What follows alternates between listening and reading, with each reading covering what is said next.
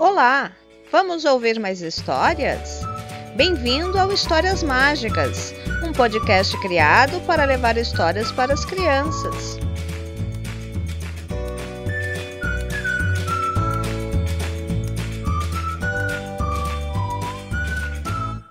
Eu sou a professora Jaqueline Pereira e estarei no comando dessa grande aventura. Quando ouvimos uma história, nosso pensamento voa longe, longe nas asas da imaginação. Venha comigo nessa viagem. Será uma alegria ter a sua companhia. E a história de hoje é O Sanduíche da Maricota, de Avelino Guedes.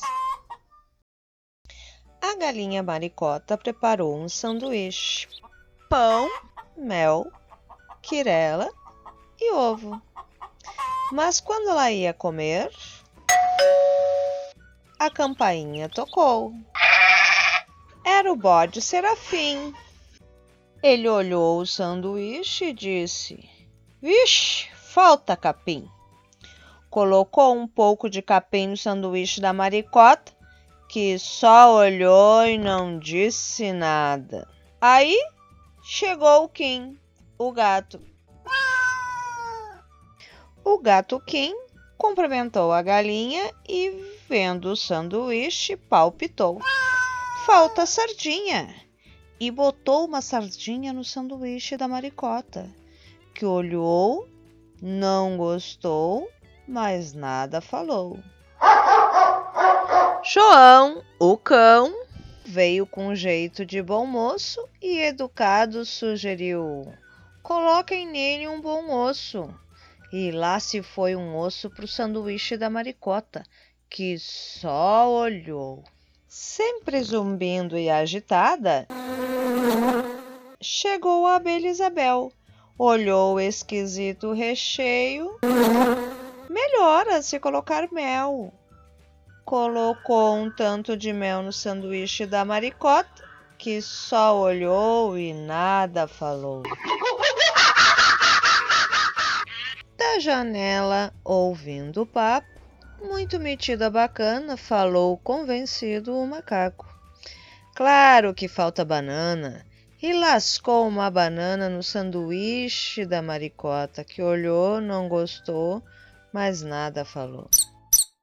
Banana, sardinha, mel. Era o rato Aleixo. Milho, osso, capim.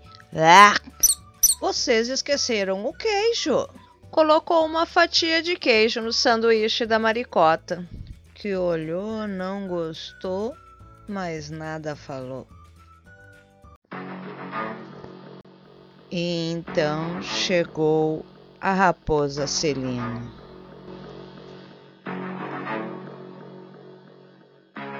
A raposa Celina olhou bem para maricota e falou: Falta galinha. Foi aí que a brincadeira acabou.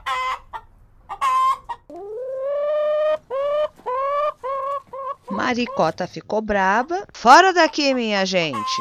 Jogou fora o sanduíche e começou novamente.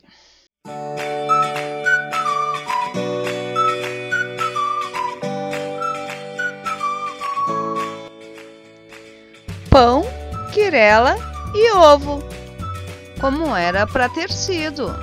Quem quiser que faça o seu, com seu recheio preferido.